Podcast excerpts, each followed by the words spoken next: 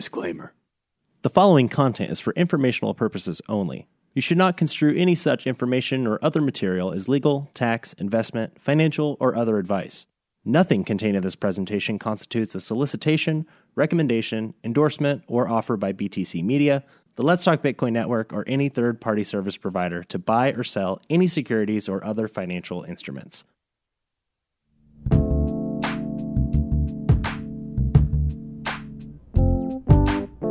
What's up, guys? And gals, Welcome to the Bitcoin Magazine podcast. I'm Graham, or at least that's what my RFID tag tells me. and I'm Dave. That's what my birth certificate says. Great. Well, guys, we got a fun episode for y'all today featuring a little roundtable discussion we had with one of our coworkers. That's right. Brandon Green, he wrote a recent op ed for Bitcoin Magazine on why electrical companies should be scrambling to get on Bitcoin mining. And considering the fact that Bitcoin mining in total uses the electrical power equivalent to the size of New Zealand, Wow. you would think that'd be a pretty penny for those energy companies.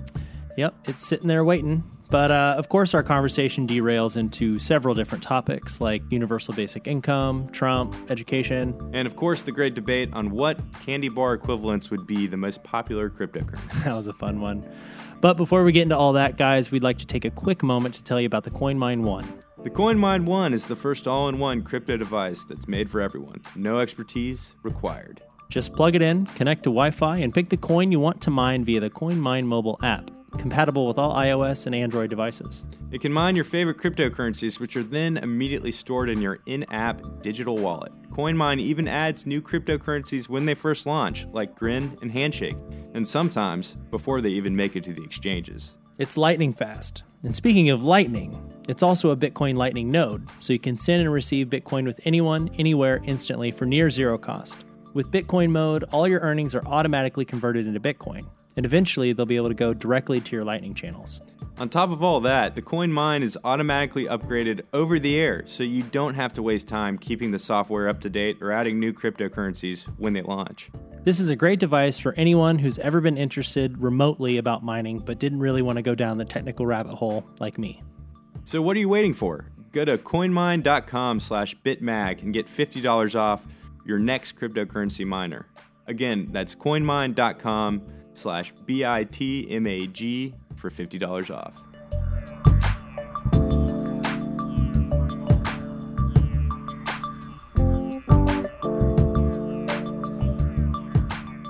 I mean, uh, I'm really I'm a fan of all candies. I would say, uh, or not all candies. I'm not. I'm like I'm not a chocolate right. guy, not a candy guy. You're right, though. It, it says there's a Reese's Take Five. Oh, cool. No, And it, it might have just spun off into its own thing. Yeah, I guess it could have. But uh, one of the only chocolate candies that I don't like would be like the Butterfinger, which I know you know there are people in this office who are big Butterfingers fans. Mm-hmm. David Um, is, isn't he? Yeah. David Bailey being one of the primary Butterfinger guys, but uh, they just don't do it for me. You know, And it's like it's so buttery in the middle, Yeah. and then it like clumps into your teeth. oh man, like cakes your teeth. Yeah, It's almost. the, Yeah. the the eating experience isn't isn't a ten out of ten.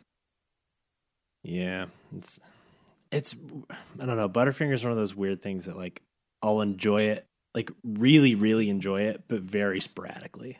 Like, oh, I haven't had a Butterfinger in like a year, Yeah, and it's They like don't it's sitting one. right here. And then I don't ever want. I don't want it again for a long time. Right, exactly. I like a. Sni- I can enjoy Snickers like Mhm. more regularly, but that's sort of like the standard bar, right? Yeah. Yeah. I mean the one that I like uh really enjoyed a lot until I kind of ate myself out of it, you know, was uh the almond joy. Dude, Yeah. almond joys Almond are Joys so are good. good. I feel like- like, the cryptocurrency crowd would like almond joys. I don't know why, because it seems like the How? alternative candy bar. Oh. You know what I mean? That's Yeah. fair. Like your like your normal person would probably just like stick to Snickers or whatever. Mhm. But like cryptocurrency people, like they're on the fringe, you know. So you're like, I'm gonna go to the bottom of the shelf, and that's where the almond joys are. It'd be a Or great like a what you call it.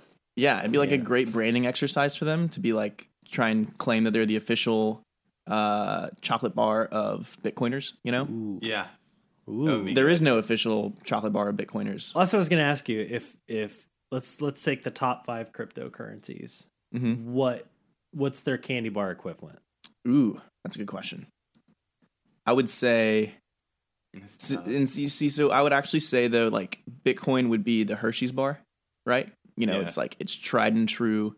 It's the original, You don't need to fuss with it. exactly. Yeah. Uh, and then you got Ethereum, and that would be like your Snickers, right? Because it's like, oh, look at us, you know, we're chocolate and we're caramel and we're peanuts, and we're like all this kind of stuff going together. They're And- trying to do everything. yeah, and we're like they're they're Yeah. trying to. I think it was you that said it, but like they're trying to like be the standard candy bar that everyone thinks about. Maybe you said that, uh, Graham, but uh, yeah, Sni- like Snickers is just kind of like the standard. yeah. So I feel like that's that's what Ethereum is, and then like Ripple, Ripple would be like, dude, Butterfinger, I think. Ripple Ripple could probably be a Butterfinger. Uh, it could also be like I could see it being like an M and m you Mhm. know, because everyone's like, oh, like it's a candy, like it counts as a candy bar, but like it's not a candy bar. No. you know. Uh, I hate when they take M and M's and put them in candy bars. oh yeah, I don't get the point. It's not a good eating experience either. Yeah. Because it's like, oh, this is nice and like creamy chocolate, and oh, there's a hard Just like candy other shell, chocolate just inside. like someone just cr- crunched up glass and threw it in your candy bar. yeah. So what?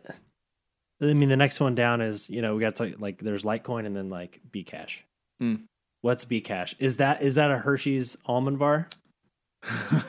Like they took the tried and true and threw a bunch of uh, quote I'm doing air quotes improvements. so I would say first of all that uh, uh, Litecoin would be like a Hershey's Kiss, right? Okay. Because you know it's it's still that Hershey's bar, just in a different form, and like everyone, if, Oh, you, if you have the the That's choice good. between a Hershey's bar and a Hershey's Kiss, you're gonna take the Hershey's bar. But like a lot of people love to give out kisses for you know Halloween and stuff, so. Uh, uh, Especially my neighbor. it's got its niche kind of. I'm sorry, you know, no one is excited about getting Hershey's Kisses for Halloween, but uh, Oh no, Oh, I wait. meant actual. that one ran over my head. Um, well, if you're still with us, obviously we're joined by our coworker Brandon. Hey guys, I don't. We don't give away last names on this show, by the way. Uh, good. We don't good. do last names. We don't do last names, although people probably know by now. Yeah. But um, Brandon, you recently wrote uh, an opinion piece that we'd like to talk to you about today, I did. Yes. Uh, and not the one on Taylor Swift's uh, contract dispute. Yeah. Yeah, I'm very opinionated on that, but uh, Nor- I'd nor- save those opinions for myself. Nor the one on Trump's immigration policy, which I thoroughly enjoyed. It's a few pages long. It's actually about 60, and you can find it on Bloomberg, but we're not talking about that one. I thought, you know. Dave, I thought you were going to say I thoroughly enjoyed Trump's immigration policies. You know, children in cages. It's a real uh, uh, oh God. great new uh, idea. It's it's really catching on. Oh God. Sarcasm. Hashtag Okay. sarcasm. In all seriousness, uh, the article you wrote is called "Bitcoin uses a lot of energy, so where are the energy companies?" Um, can you just sort of break down why you wrote this? How you how you like kind of got around to even you know approaching this topic? Yeah. So uh, for starters, I'm coming from you know I work here at BTC. We run Bitcoin Magazine. Uh, we are definitely one of the bigger kind of uh, microphones for Bitcoin. Uh, but being you know so involved in the space and seeing all the storylines, I kind of got the sense that we're starting to repeat ourselves. You know, there's a lot of uh, uh, trendy things that everyone now has written their own uh, opinion piece about. You know, uh, for instance, mining uh, it uses a lot of energy, but it's all renewables. You know, so good for us. And like uh, you know, the halvening's coming, and uh, institutions are coming, and you know, fill in fill in the blank. It's all been said before. kind of the re- repetition of narratives. Yeah, and that's effective. But you know, for someone who's in Bitcoin and who already knows all those narratives, uh, I wanted to kind of talk about something that maybe people haven't really uh, discussed as much. And I'm sure there's you know tons of pieces out there on this, but uh, not something that I've seen you know as concisely put. And so that was kind of my goal.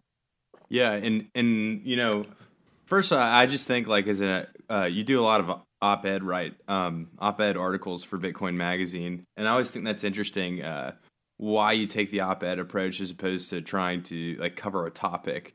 You know, uh, I think it's because I'm not, you know, a writer for Bitcoin Magazine, so I really only put together these long form pieces when something really catches my uh, attention or you know piques my interest, and so I kind of want to sink my teeth into it. And a lot of times, it doesn't come in the form of a news story or uh, you know something too relevant to what's going on today. So it tends to just kind of take shape of an op-ed more so. That's cool though. You get to go at your own uh, at your own rhythm as opposed to like reacting. You know. Absolutely, yeah. I'm lucky. Yeah. Yeah, I feel like a lot of the stuff out there, like you said, it's sort of an echo chamber, a lot of knee jerk reaction stuff. Um, That's news in general too. that, that, I mean, that is Downside, true, and yeah. even more so in crypto because it's. I personally think it's a lot of just like sitting around waiting. But Mhm. it, I mean, that's just what it, it's an experiment right now. So everyone's just kind of like waiting for the next thing to happen, and then we all jump on it. Like, remember the remember Libra month? Yeah, Libra God, month. Yeah. everything was Libra. That it was just like okay, Everybody no had one's- their opinion. Everybody was was coming to say that they could talk about Libra's so big. This is huge. Yeah. I mean, it was pretty big, but um, I'm glad we're not all talking about it every stinking day. Well, and you know, uh, uh, my real quick, my hot take two cents on this too Yeah. is that one thing that Bitcoin Magazine does well is it tends to be a little bit slower on the gun on a lot of these kind of hot button news topics Mm-hmm. because uh well there's a lot of reasons but i think one of the more interesting ones is that uh in this space trust is so important and it's so hard to come by right like this is the space that's probably the most full of scammers anywhere out there uh but that means that if you kind of mishandle someone's trust me, even like maybe not on purpose maybe you just you know didn't uh, uh get a story right the first time around because not all the facts were like uh, gathered, but you still wanted to put something out. You Mhm. know, uh, all of a sudden you can very quickly kind of harm your trust with the community. Absolutely. And uh, uh, fortunately, you know, because we've taken this kind of metered approach and more thought out, more thoughtful uh, uh, narrative pieces, uh, we've managed to do a, I think, a pretty good job of getting the story right the first time, and uh, that really helps kind of maintain us as uh, the, I believe, the most trusted voice in Bitcoin. So. Uh, you know, there's my two two cents and totally unbiased opinion on that, but uh, but it is what it is. we're the best source. We're the best voice. we have the best writers. Everybody loves us. Everybody loves us. They're just the best. I I think we do a Trump impersonation. Uh, Trump impersonation, literally, at least every other episode. yeah, it's, yeah. I'm still not good at it. I, d- Your- Dave, your Trump impersonation kind of sounds a little like a robot, but he is sort of. He kind of does talk robotically. You really Robot think with that? big lips. and Dave is leaving. walking out. Uh, yeah. So, energy consumption. yes. How long have you been thinking about like the Bitcoin energy consumption problem? Yeah. So I mean, uh, I would say probably about as long as everyone else has, right? Mhm. I mean, it's it's been a, a pretty big forefront kind of story, especially in the mainstream, especially as a criticism of Bitcoin for a long time now. Uh, and so everyone's kind of been ruminating on this, and there are some really good counter arguments uh, to Bitcoin's energy consumption, kind of like what we already touched on earlier. But uh, what kind of hit me is we're also kind of running uh, uh, Bitcoin 2019, Bitcoin 2020 now that we just announced a couple days ago.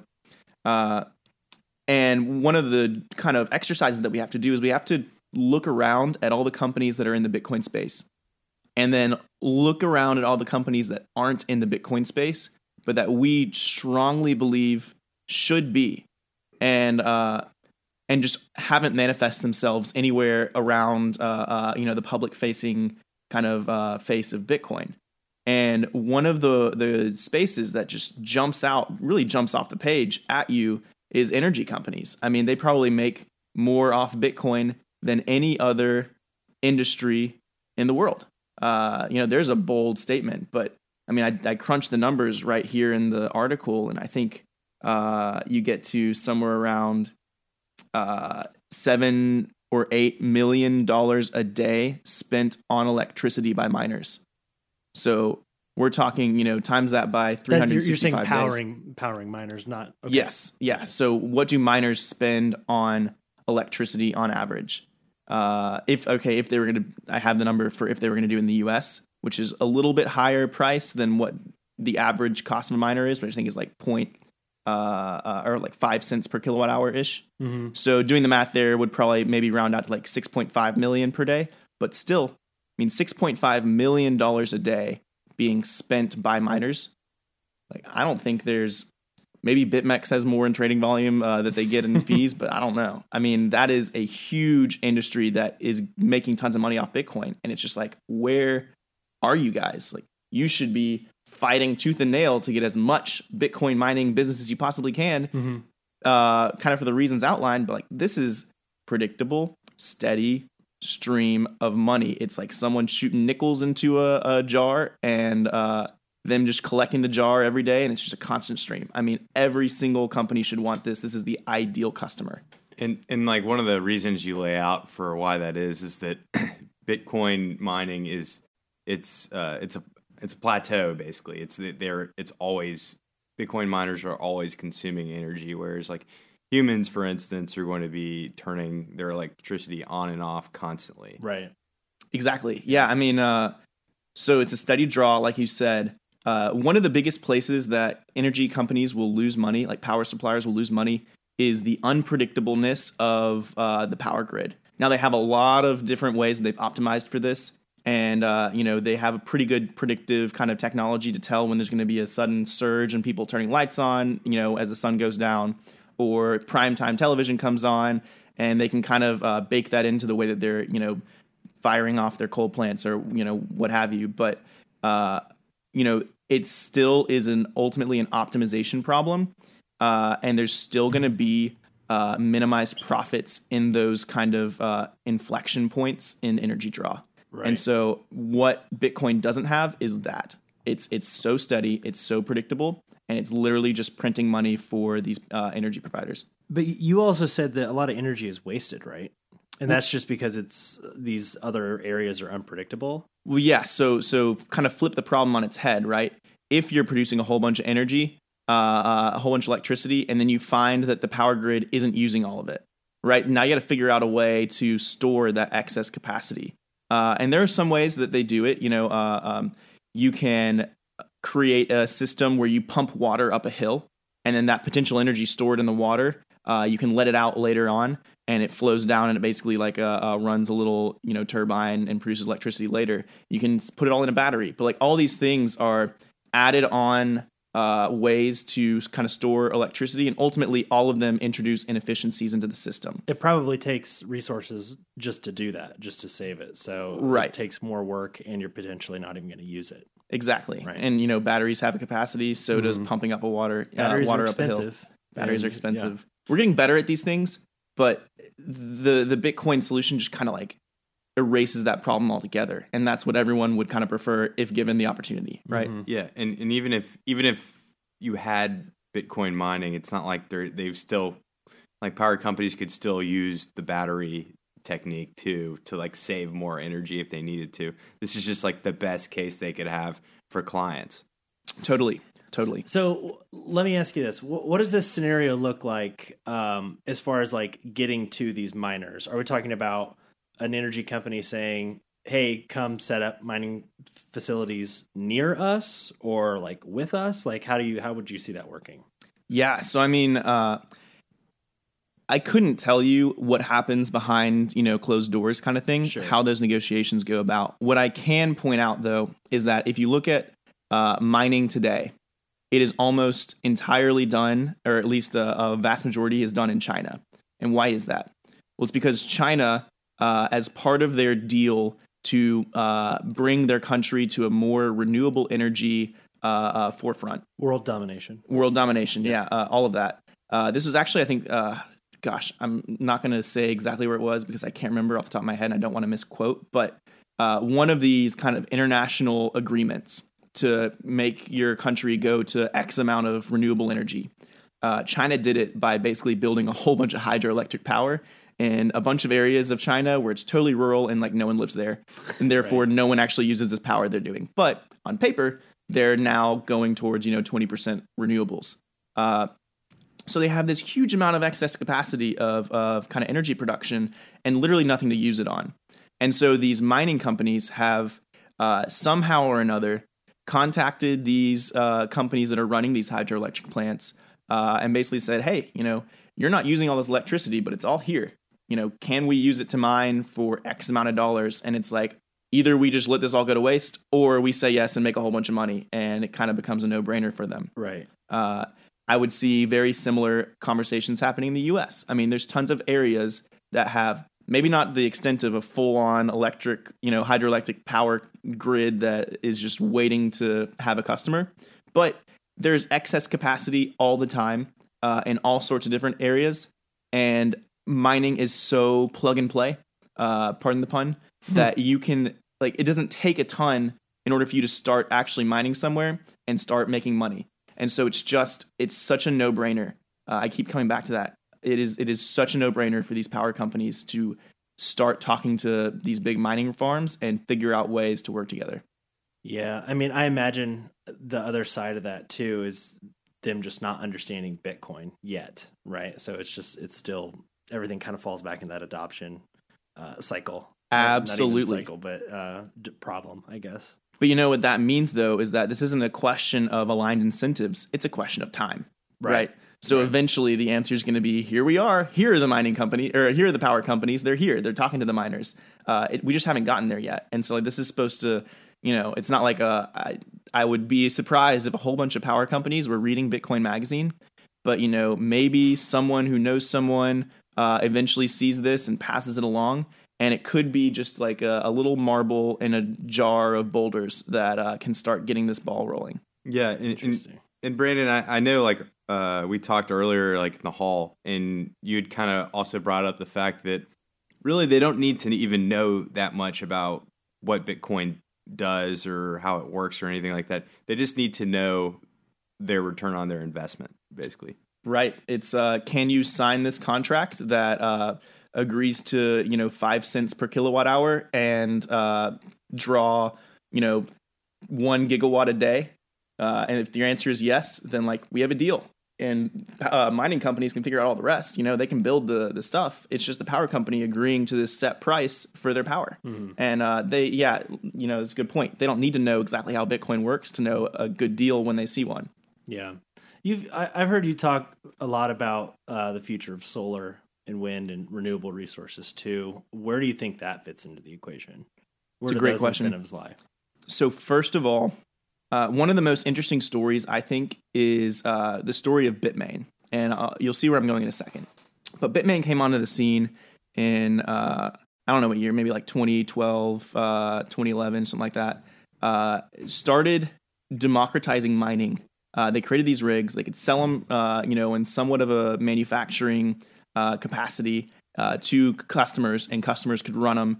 And it like it democratized mining the the chips in the miners started out being consumer grade. A consumer could basically go out uh, to uh, you know Radio Shack or whatever. Uh, definitely not Radio Shack, but uh, you know Amazon and buy these chips.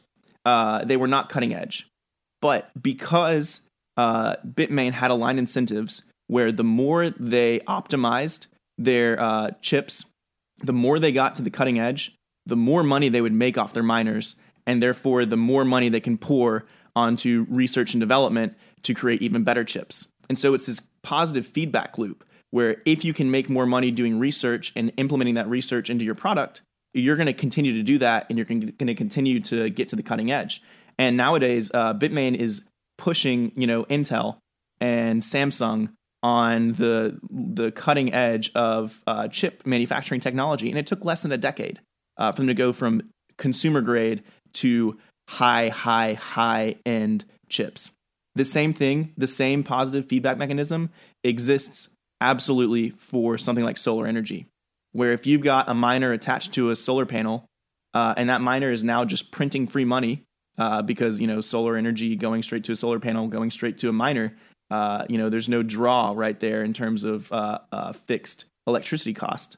You can basically just take that miner uh, and the money that it makes and put it into research and development to create even better solar panels. That's uh, super interesting. And, and the, it, the exact it, it works. Like it's not like this is some theory. You can just look at it and say, "Oh yeah, this totally makes sense that this kind of feedback mechanism would work."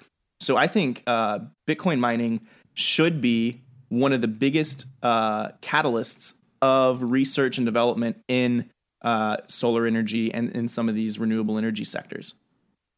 Well, you're talking about these like power grids and like obviously my like one track mind goes to Chernobyl uh, just because that's like the last I've like l- really looked into like nuclear, you know, like any sort of energy thing is nuclear reactors. And I was thinking about how they explained how the nuclear reactor works, Mm-hmm. and Are you talking about the end scene where he uses Yeah, the like Yeah. cards? the, the Yeah. blue and the red. Uh, yeah, yeah, cards. and they're like trying to control power levels. yeah. And then I was thinking about how funny, like that's exactly like what the Fed does. Yeah. Like verbatim is they're like trying to control like inflation and interest rates and exchange rates. Right. It's like kind of crazy. Have you ever seen uh, National Lampoon's Vegas Vacation No. with Chevy Chase? There's a part. There's I'm connecting a lot of dots here because there's a part where he's at the Hoover Dam. Yeah. So we're talking about hydroelectric power, Hoover Dam. You're talking about controlling resources and power. Well, there's a scene where he's in the dam and he, uh, I think he like touches the wall and like a bunch of water starts spraying out, and then he takes his gum and he like tries to plug it up, and then another like spout comes out. It's like a like classic like you Yeah. know, Abbott and Costello gag. But that's how I, I imagine the Federal Reserve is working, and there's like all these leaks, and there's like, okay, like let's move resources over here Yeah. uh, let's raise interest rates over here. And Pull it's just lever. Like, it just all this stuff is like just constantly like firing off. Well, so what's actually really interesting is you remember Paris? Mm-hmm. So Paris got his master's in process controls, and process controls is like one of the most difficult uh, kind of areas for engineering because it's basically uh, you know kind of the intro to process controls, at least for chemical engineers, which is my background, uh, is the the two bucket experiment, where basically you have one bucket uh, with a little hole in it, and then another bucket below, uh, and then you have like maybe a drain on the second bucket. And this hole doesn't allow you and basically you have a, a, a hose going into the top bucket right? And uh, the hole isn't big enough for all of the water from the hose to go straight to the second bucket right? So some of it starts accumulating in the first bucket and then as it accumulates that changes the speed through which it flows through that hole and into the second bucket. And basically uh, you create you can put a little uh, uh, volume uh, meter on the second bucket to see when it reaches a certain level. And your goal is basically to change the rate of the hose uh, like the water flowing through the hose so that you get steady state uh, flow through both buckets. Basically whatever is coming through the hose equals the amount that's going out of the second bucket Right. and uh, if you're only doing it by measuring the volume of the second bucket, then you have this variability in the first bucket that basically makes it so that first it'll cut the hose uh, uh, amount, and then uh, you'll still have a lot of drainage from that first bucket. But now the drain, the bucket one starts decreasing in volume, and then uh, bucket two will be increasing in volume after it does this change on the hose. And so you see these like delayed effects, basically, is what I'm getting to, of whatever uh, kind of variable you're actually controlling. And you have to figure out how to account for those delayed effects and be able to, uh, you know, kind of predict what those effects will look like before everything happens uh, so that you can ultimately get the res- desired result, right? Uh, so, put another way, basically, it's like if I am uh, the Fed and I'm controlling the economy, and I know that if I lower interest rates, it's going to print more money, which then uh, uh, allows for more investment into banks, which then allows for more people getting uh, uh, mortgages, which allows for more people to be, you know, saving uh, or you know investing and like, all these different because they don't want to keep all their money in a bank because the interest rates are too low. They can put in the stock market, right? So if their goal is to prop up the stock market, they have to. If all they can change is the interest rate, they have to basically have these really accurate predictive kind of mechanisms to see the process through which that money flows from lowered interest rates to people buying more stocks. And it's just it's not a direct thing. And so all these other things are kind of like uh, uh, happening on the sideline. And it's you know if economies were efficient keynesian economics could make sense right? But you just uh, the fundamental assumption of it is that all humans will behave rationally in a rational market and that right there is the fundamental flaw of keynesian economics i mean it, it just is uh, humans are irrational and you cannot predict all the other external extenuating circumstances that are going to affect what you're doing uh, and so you know uh, uh, So you're saying most people buy high and sell low. Well, you know, being in the Bitcoin space, I can tell you for a fact most people buy high and sell low. Wait, so how how would you compare Austrian economics as being like if Keynesian is is uh how would you explain it? yeah, so I would Um, if say it's everyone acting rationally, what's Austrian economics? I would say uh, if you want to kind of compare nuts to nuts, uh, the fundamental tenet of Keynesian economics is humans will behave rationally in a rational market, right? And then they kind of build. It's like the I think therefore I am of Keynesian. The I think therefore I am of Austrian economics is that the market will outcompete any one central entity. I think that is actually a very provable uh, uh, fundamental tenet. I mean, because you can't point to a single entity ever that has outcompeted a market if you change the time scale to, you know, long enough. Every single empire that's ever existed has fallen. Every single currency that's ever existed has debased in value. Every single company that has ever existed, uh, you know, either has failed or will fail, right? I mean, it's kind of the the fundamental truth even some of the the big stalwart uh, kind of companies of the U.S. Think your retailers. Think Macy's, Sears, you know, uh, J, J.C. Penney, who's now like below one dollar in stock price. You know, ultimately they're going to get outcompeted by someone who's nimbler, like an Amazon. Uh, it's just the way the market works. And so when you start by that fundamental thesis, you can now build much more accurate uh, economic models uh, and you know maybe the best economic model you can possibly build is something like Bitcoin, where you have no single entity controlling it. There's no single person who's going to end up getting outcompeted by everyone because everyone controls it. It is the market controlling the currency, and like that is Bitcoin is Keynesian economics in uh, practice. You mean Austrian economics? I mean, yeah, sorry, Austrian economics. I was I was asking Dave this the other day, like in this moon, you know, to the moon scenario where Bitcoin is adopted and everybody's using it. What does the inequality look like between the people who have a bunch of Bitcoin who are buying a lot of it right now, as opposed to the people who got in way too late and are now forced to like adopt this new method? Like, what does that look like? Because I mean, I, people are like filthy rich right now. What Totally. happens in 20, 30 years? So, uh, if you want, you know, I'd kind of had written out a while back some bold predictions for the next bull market. Mm-hmm.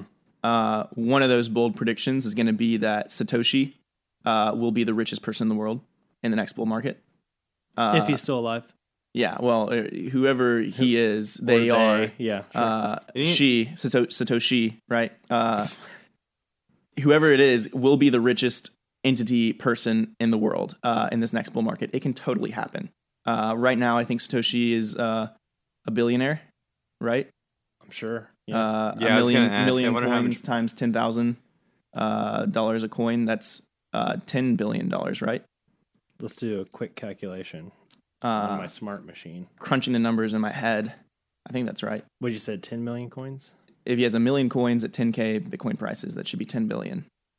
So uh, I believe so. One. if you want to do, you know, say the next bull market goes to 350k, uh, you know, times that basically by 3.5 or uh, uh, 35, and uh, you've got Satoshi sitting at you know 350 billion dollars uh, in net worth just from you know these these few wallets that we know he mined to. So Yeah. So so uh, when Bitcoin was at twenty thousand um, back in December two thousand seventeen, Satoshi was worth nineteen point six billion dollars, and that Wow. made him the fifty sixth richest person alive.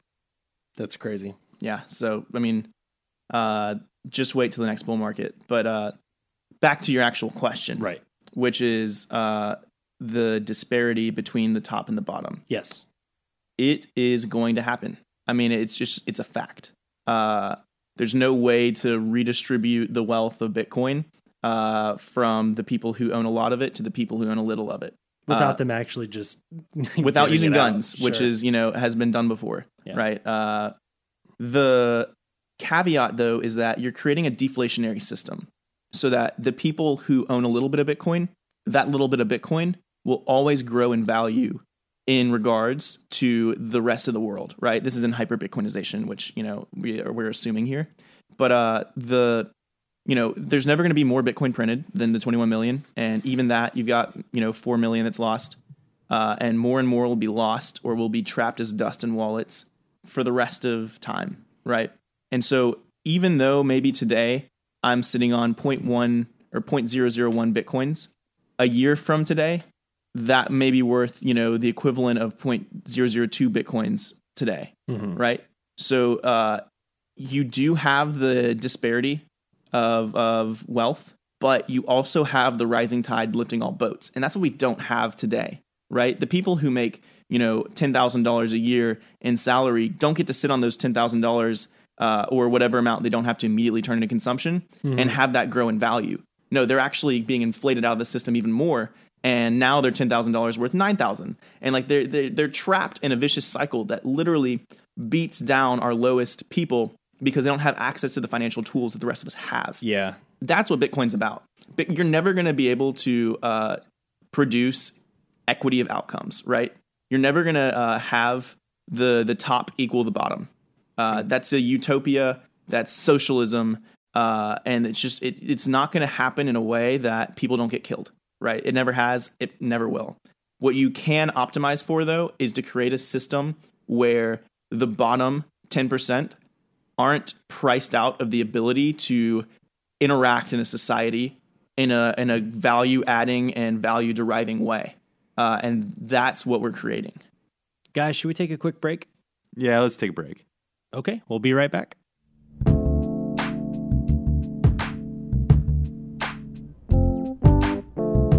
So, Dave, what have you been working on lately? Not too much, dude. Just been surfing the darknet. Um, a little scared to ask, but why? Privacy, bro. A wise man once said, "Prudence counsels prevention." Huh? I was getting a bunch of spam emails. It was driving me nuts. So I figured I'd move to a private browser that doesn't collect all my data. Well, Dave, now that you mention it, our newest sponsor, Haven, is a privacy focused app that is made for someone just like you. Ooh, Haven. It's for buying and selling things online, right? Yeah, not just that. It's actually the world's first privacy focused shopping and chatting app for iOS and Android. You can shop and chat with other users under the security of end to end encryption. It says here that Haven also lets you buy and sell with cryptocurrencies like Litecoin, Zcash, and of course the much more proportionally greater by market capitalization Bitcoin. Bitcoin. Hmm, I'll have to look into that. Well, Haven sounds like Craigslist for the modern day cypherpunk. How does its privacy work? Haven uses several advanced technologies to keep your information private while being simple to use. You don't need to know how decentralization, cryptocurrency, or end to end encryption work, they just work for you on Haven. The keys to your cryptocurrency, the data about your transactions, all your chat messages, all that sensitive information is stored on your device locally and is completely in your control. Right, and all communication with other nodes is peer to peer and end to end encrypted. There's no middlemen involved in transactions. Well, Dave, if there's one thing I hate above all things, it's middlemen. Middlemen can die. They can die a coward's death. Check out Haven today. It's available on iOS and Android app stores.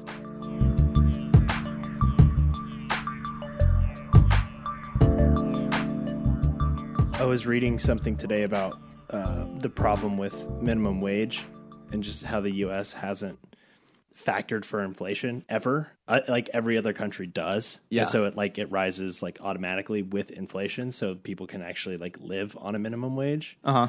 And uh, I just thought it was fascinating that the country that can just do whatever they want because they're so rich can't even provide the basic needs for its people. Right, and then, you know, the flip side- really troubling. the flip side too is uh, uh, yes, we have not indexed minimum wage at all with inflation.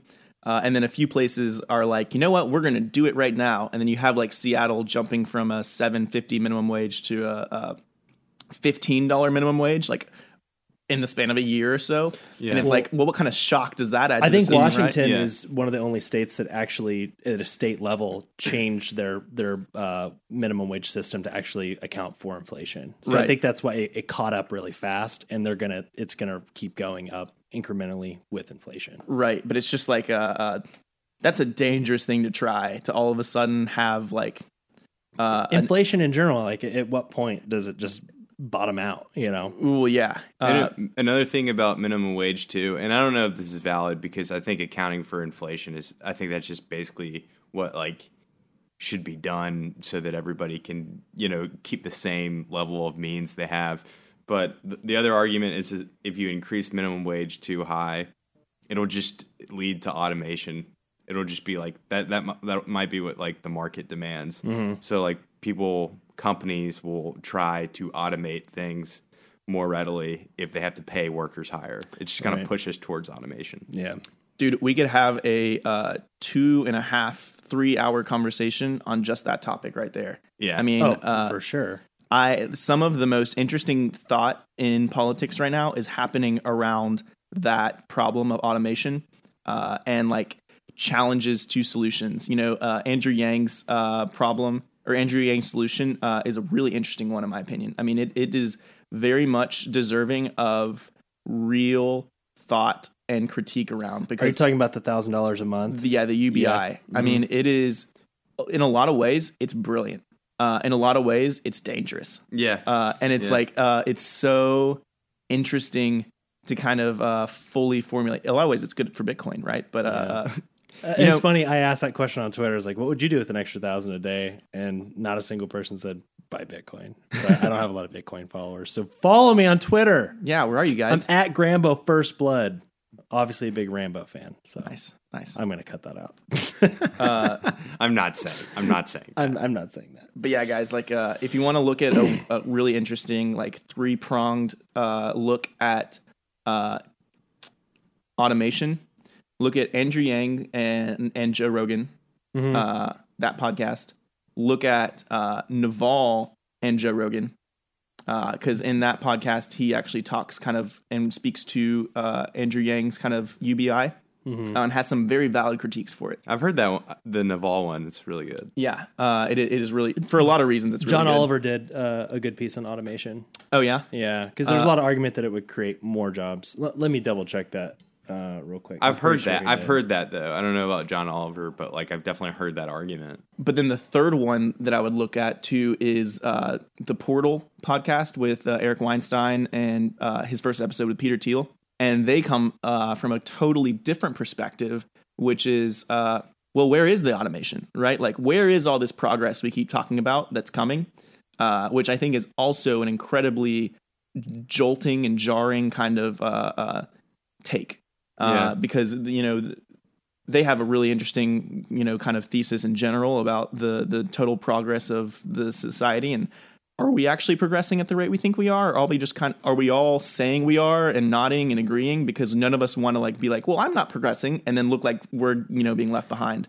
Yeah, it's a lot of like uh birds of paradise types of like everybody just like flashing their feathers and like it but that's what you have to do to be successful yeah. anything really. You have to like portray this image of success and progress. And Yeah. that's interesting like is it actually happening? Mhm. um back in like the 60s and 70s they were making cars that could go like they got like 40 miles a gallon. And now like the prius like the big like you know energy efficient car gets like 45 on the highway. Yeah. or, or in town uh, like by one or the other. But like what like it's been 40 years almost 50 years and we haven't I mean, figured uh, that out yet? now the you know the things that we have kind of optimized for and that make it harder is uh, now the cars are safer so they're heavier which makes them less fuel efficient. And now they have different gizmos and gadgets that add you know computer space to it and weigh weigh the car down more. So uh, I don't know, man. Those cars were heavy as hell back in the 70s. They were made out of steel. it's true but uh, now uh, they're made out of plastic. and- now we need them to collapse better for for impact you know and safety and that kind of stuff so it's it's uh yeah, I don't know. I think it's oil companies. I think it's uh, a lot of things. You know, there are a few systems today that uh, incentives just aren't aligned across the system, uh, and not for the sake of you know, uh, it's not malice.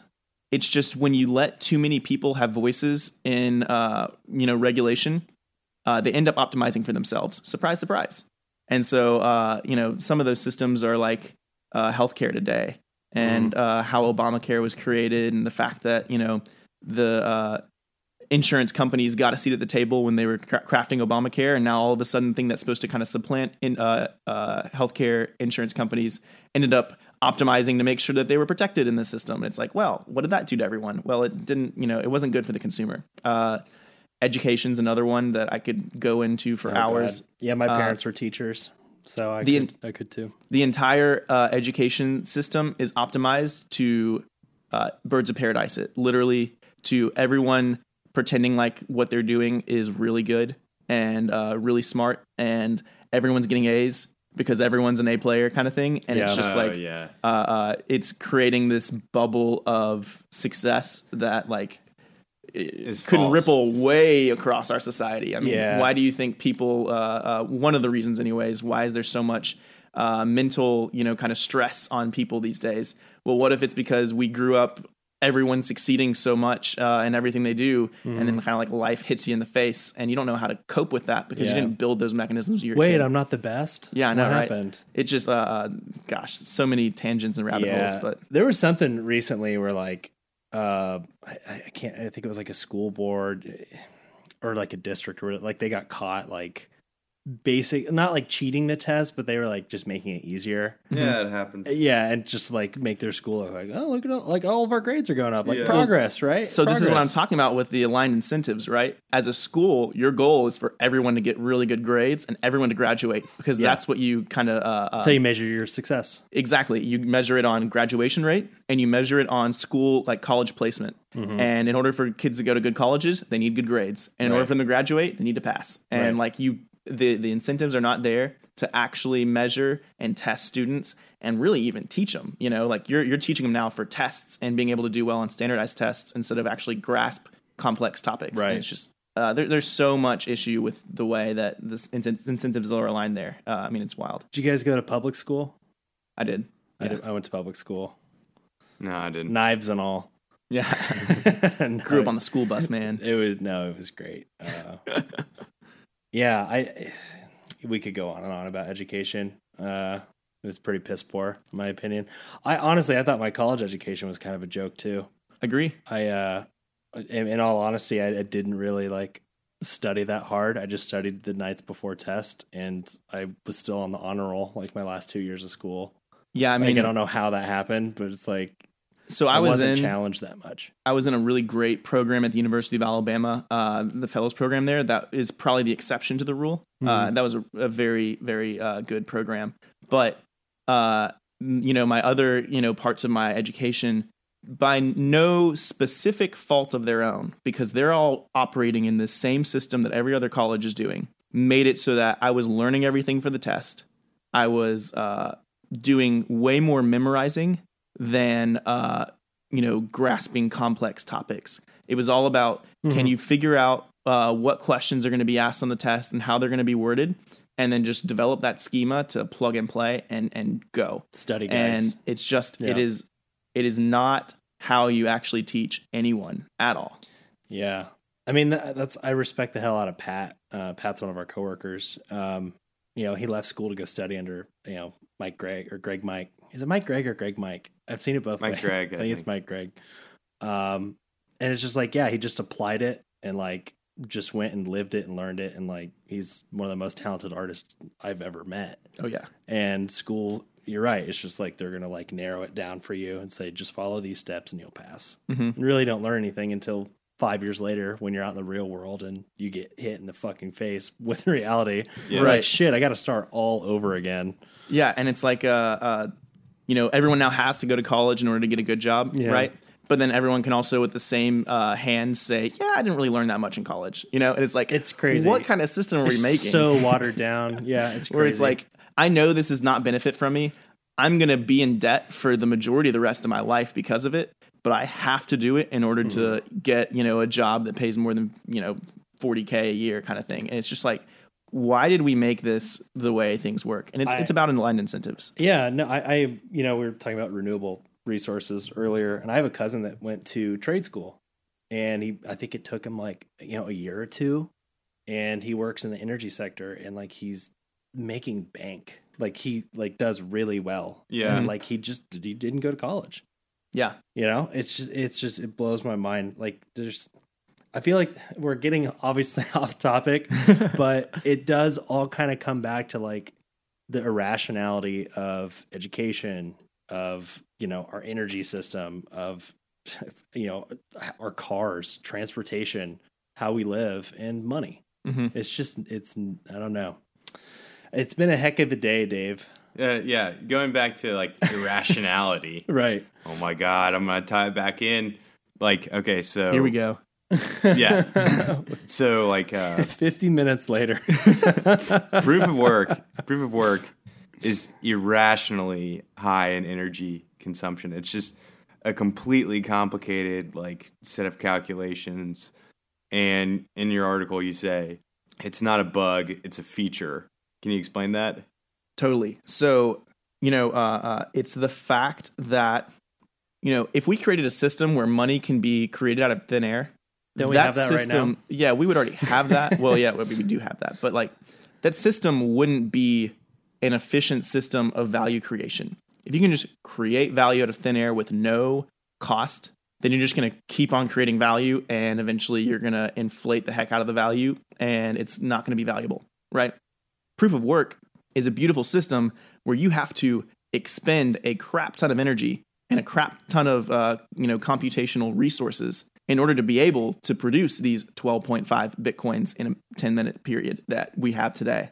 And it's like uh, uh, that should be seen as a necessity to make something that's truly valuable. You need to have a cost to create the bitcoins and that cost should be just about the equivalent of how much the bitcoins are worth right? That's just logical.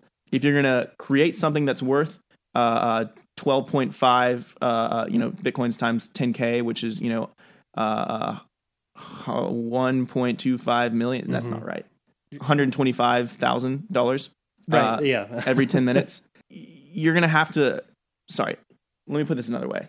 If you start from a, a fundamental belief of, uh, you know, the second law of thermodynamics, uh, or the first law of thermodynamics, which is energy cannot be created or destroyed. right Value is energy in a box. It's energy that you can store. And one of the the most effective ways to be able to store it and make it continue to uh, retain its value or even grow in value is to make it transportable. So if you have a mechanism by which you can convert energy into a uh, long term store of value that you can transact, that is nearing a perfect system. And so you can't just create these bitcoins out of thin air. You have to transfer the value of the energy it takes to create them and kind of imbue that into the bitcoins in order for them to actually be the value that they are. Otherwise, it's just pure speculation, uh, and that's really uh, the heart of, and you know, in my opinion, in, in the Brandon thesis, uh, what makes Bitcoin valuable. It's that it is so cost intensive to create new ones. And then, you know, I also make the argument in the the article that because it's so energy intensive, that makes it that much more secure. Not now, not only do you have to find a whole bunch of miners uh, to attack this uh, Bitcoin, you know, blockchain, but you also have to uh, get the energy to power all of those miners, and uh, that would drive up the cost of energy. You know, like uh, it's so difficult to be able to do all of that. Not to mention, I think I also go into this in the article, but you know, say you have 51% hash power now. Well, in order to get an attack that's economically uh, secure, you know, we generally use the rule of thumb of six confirmations because that's what makes it economically kind of hard to go ahead and reverse because it's like, you know, six block rewards and six amounts of transactions confirmed and all this kind of thing. Uh, but if you only have 51% and you're trying to attack, that means that you need to mine six blocks in a row in order for your attack to be actually, you know, viable. And how long does it take if, you know, 51% is basically a coin flip? How how many times you have to flip a coin in order to get heads six times? You know, it's not easy. Uh, and while that's happening, the rest of the Bitcoin mining space is adding on more miners, is adding on more hash power. It's getting more and more difficult to attack. It is such a difficult system to attack already. You know, I'm never going to put something out there that's going to make me have, you know, uh, dunce written on my face, but it is so difficult to attack already. It, you would be hard pressed to convince me that it would ever be feasibly possible. right cool cool that's pretty cool the equivalent amount of the energy consumed by New Zealand today. How big is New Zealand? Big? Did I don't know. It's, it's a country. Did you do any research, Brandon? Here, I'll look it up. Several square kilometers. If I could tell you the square kilometers of New Zealand off the top of my head, I don't. I've never heard of You'd a be a freak. I don't know what a kilometer That or you is. just put it in your article that you just read. yeah, I would just I'm an put it in the article and actually, alright? you know, do a good job. But uh, Let's talk miles. Talking I'm talking miles. miles. Talking miles. Talking diameters. I talk in three things. I talk miles, I talk feet, and I talk beef. All right. And sometimes when I'm the Boston Whaler, I talk knots. Oh man, this episode's all over the place. Now, Brandon, when you were talking about uh, the energy, that's what it, like the a Bitcoin could should cost, like the energy in, energy out. Like that's the value of it. it makes sense, right? It makes sense. It makes me think of how much the U.S. Mint loses making pennies. Yeah. Like it's silly, Uh, like wasting copper to yeah. make pennies. Uh, I'm looking at it right here. Uh, it says they lost 69 million dollars last year making pennies between the loss of copper and um, shipping cost. I felt like ninety. I felt like ninety-seven percent of pennies were zinc. I think uh, they have a little bit of copper in them. Okay. It, I might be wrong. Uh, what is- what's interesting though, and this is like another thing that I've said before, but uh, when a country it costs more money for them to print the value of the money they're printing, right? Like uh, they're printing, let's say, a billion dollars, and it costs them two billion dollars to print it. In product, You have Yeah. literally just destroyed your economy. Like uh, I, I said this, I think, in terms of New, uh, Venezuela, but you know, Venezuela, I think now basically prints like it costs them more to print. Like the paper itself is more valuable than the Mm-hmm. number printed on it. Well, we had that we had that stack of bolívars here, and like that's Yeah. Mm-hmm. really like nice money. Like like when you it's like a new hundred. Like there's Yeah. like that kind of like uh like holographic like type print on it. and, Yeah. like it feels like not, like it's thick money. It's not crappy. Like So, that you know, you costs some money to make that. They don't want you to counterfeit uh, the money, you know. it's so they make worth, it not Yeah. worth, Yeah, you know, exactly. worth anything. Uh, but but yeah, so like it's when you don't even have a mechanism by which you can inflate your currency in order to keep up with the cost of printing the money. Like, where do you go from there? Yeah. you know, you have to just press the reset button and start over. Just Uh, blow it all up. yeah. start a war. maybe you invent something called the petro and force people to use it. But So Uh, there's been a lot of talk about an impending recession. And I'm just curious, do you think it's going to happen again? And do you think it's going to be if it does, do you think it's going to be as bad as it was in 2008? It's a good question. So the housing bubble was unprecedented, right? Like uh, that's crazy, and uh, it's the reason why this last recession was so bad. I'm not going to downplay the effects of a recession, but the last one we had was awful, right? Well, the housing Uh, market is way more stable now. Right. And so like what a recession is on its face isn't that. Like that is, that was almost a depression, right? Like the there were a lot of economic measures by which you could actually call that a depression, right? A recession is when you just have like I think it's 3 quarters of GDP uh, uh decline or maybe it's a, a stock market decline. I don't remember exactly what it is, but like it's a, it's an actual thing and it it doesn't have to be that bad to be considered a recession. So when we talk about recession, yes, it's bad, but it's not crazy 2008 kind of bad necessarily, right? I think that a recession is probably inevitable just from the standpoint of the fact that we're we've been in the longest bull market in the history of the United States, right? Like uh, uh the past what 15 17 years. Uh no, whoa, sorry. Uh the past Let's see what has started. I'd say about hundred 10 years. the past 10 years well yeah 100 years right but uh, uh, the past 10 years basically we've been in a bull market That makes sense because, um, yeah, that makes sense because So- I, I think it started with Obama, right? Yeah. or like that was kind of like the upward tick there. basically when you when you measure the bottom of the uh, sell off of the stock market to now which i think the bottom happened somewhere in 2008 2009 Mhm. hmm uh, so that's a really long growth cycle and we went really high in the growth cycle too you deserve like the the markets all would say that like you are due for some cooling off uh, and some downward trends for a little while. And that's just a part of a healthy market right? Uh, what the caveat to all of that is kind of two things. And the first one is the the classic question of if everyone expects it to be a recession will there be a recession? I don't know Like self fulfilling prophecy, right. basically. Will it make it more likely? Will it make it less likely? Will, will people trade against it? Will people like and end up uh, making it happen just because they think it's going to happen? Right? Who knows? Uh, that's one of those economic questions that you can't really answer with any sort of 100% certainty. Uh, and the second thing is that we have been all trending towards these negative interest rates.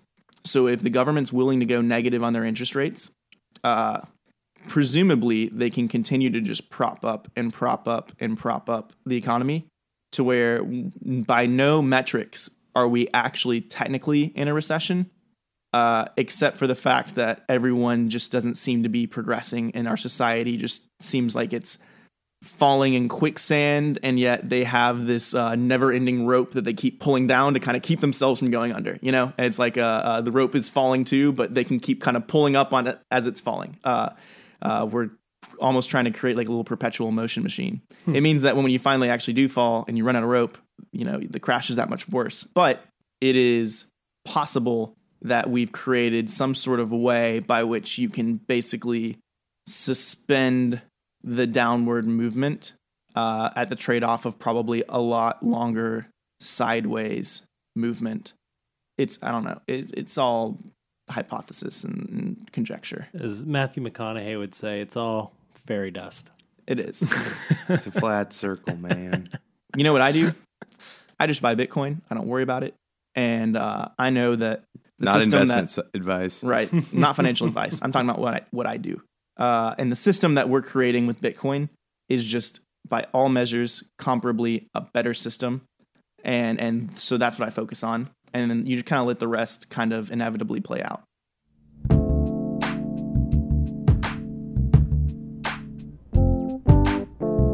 The Bitcoin Magazine podcast is a BTC Media produced podcast on the Let's Talk Bitcoin network.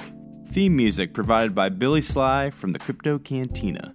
Visit BitcoinMagazine.com for more in depth news, analysis, and resources about the most successful peer to peer currency. And make sure to follow us on Twitter at Bitcoin Magazine. Find and subscribe to the show wherever else you get your podcasts. And don't forget to rate us. Remember, it really helps us improve the show. Thanks again for tuning in. We'll see you guys next time.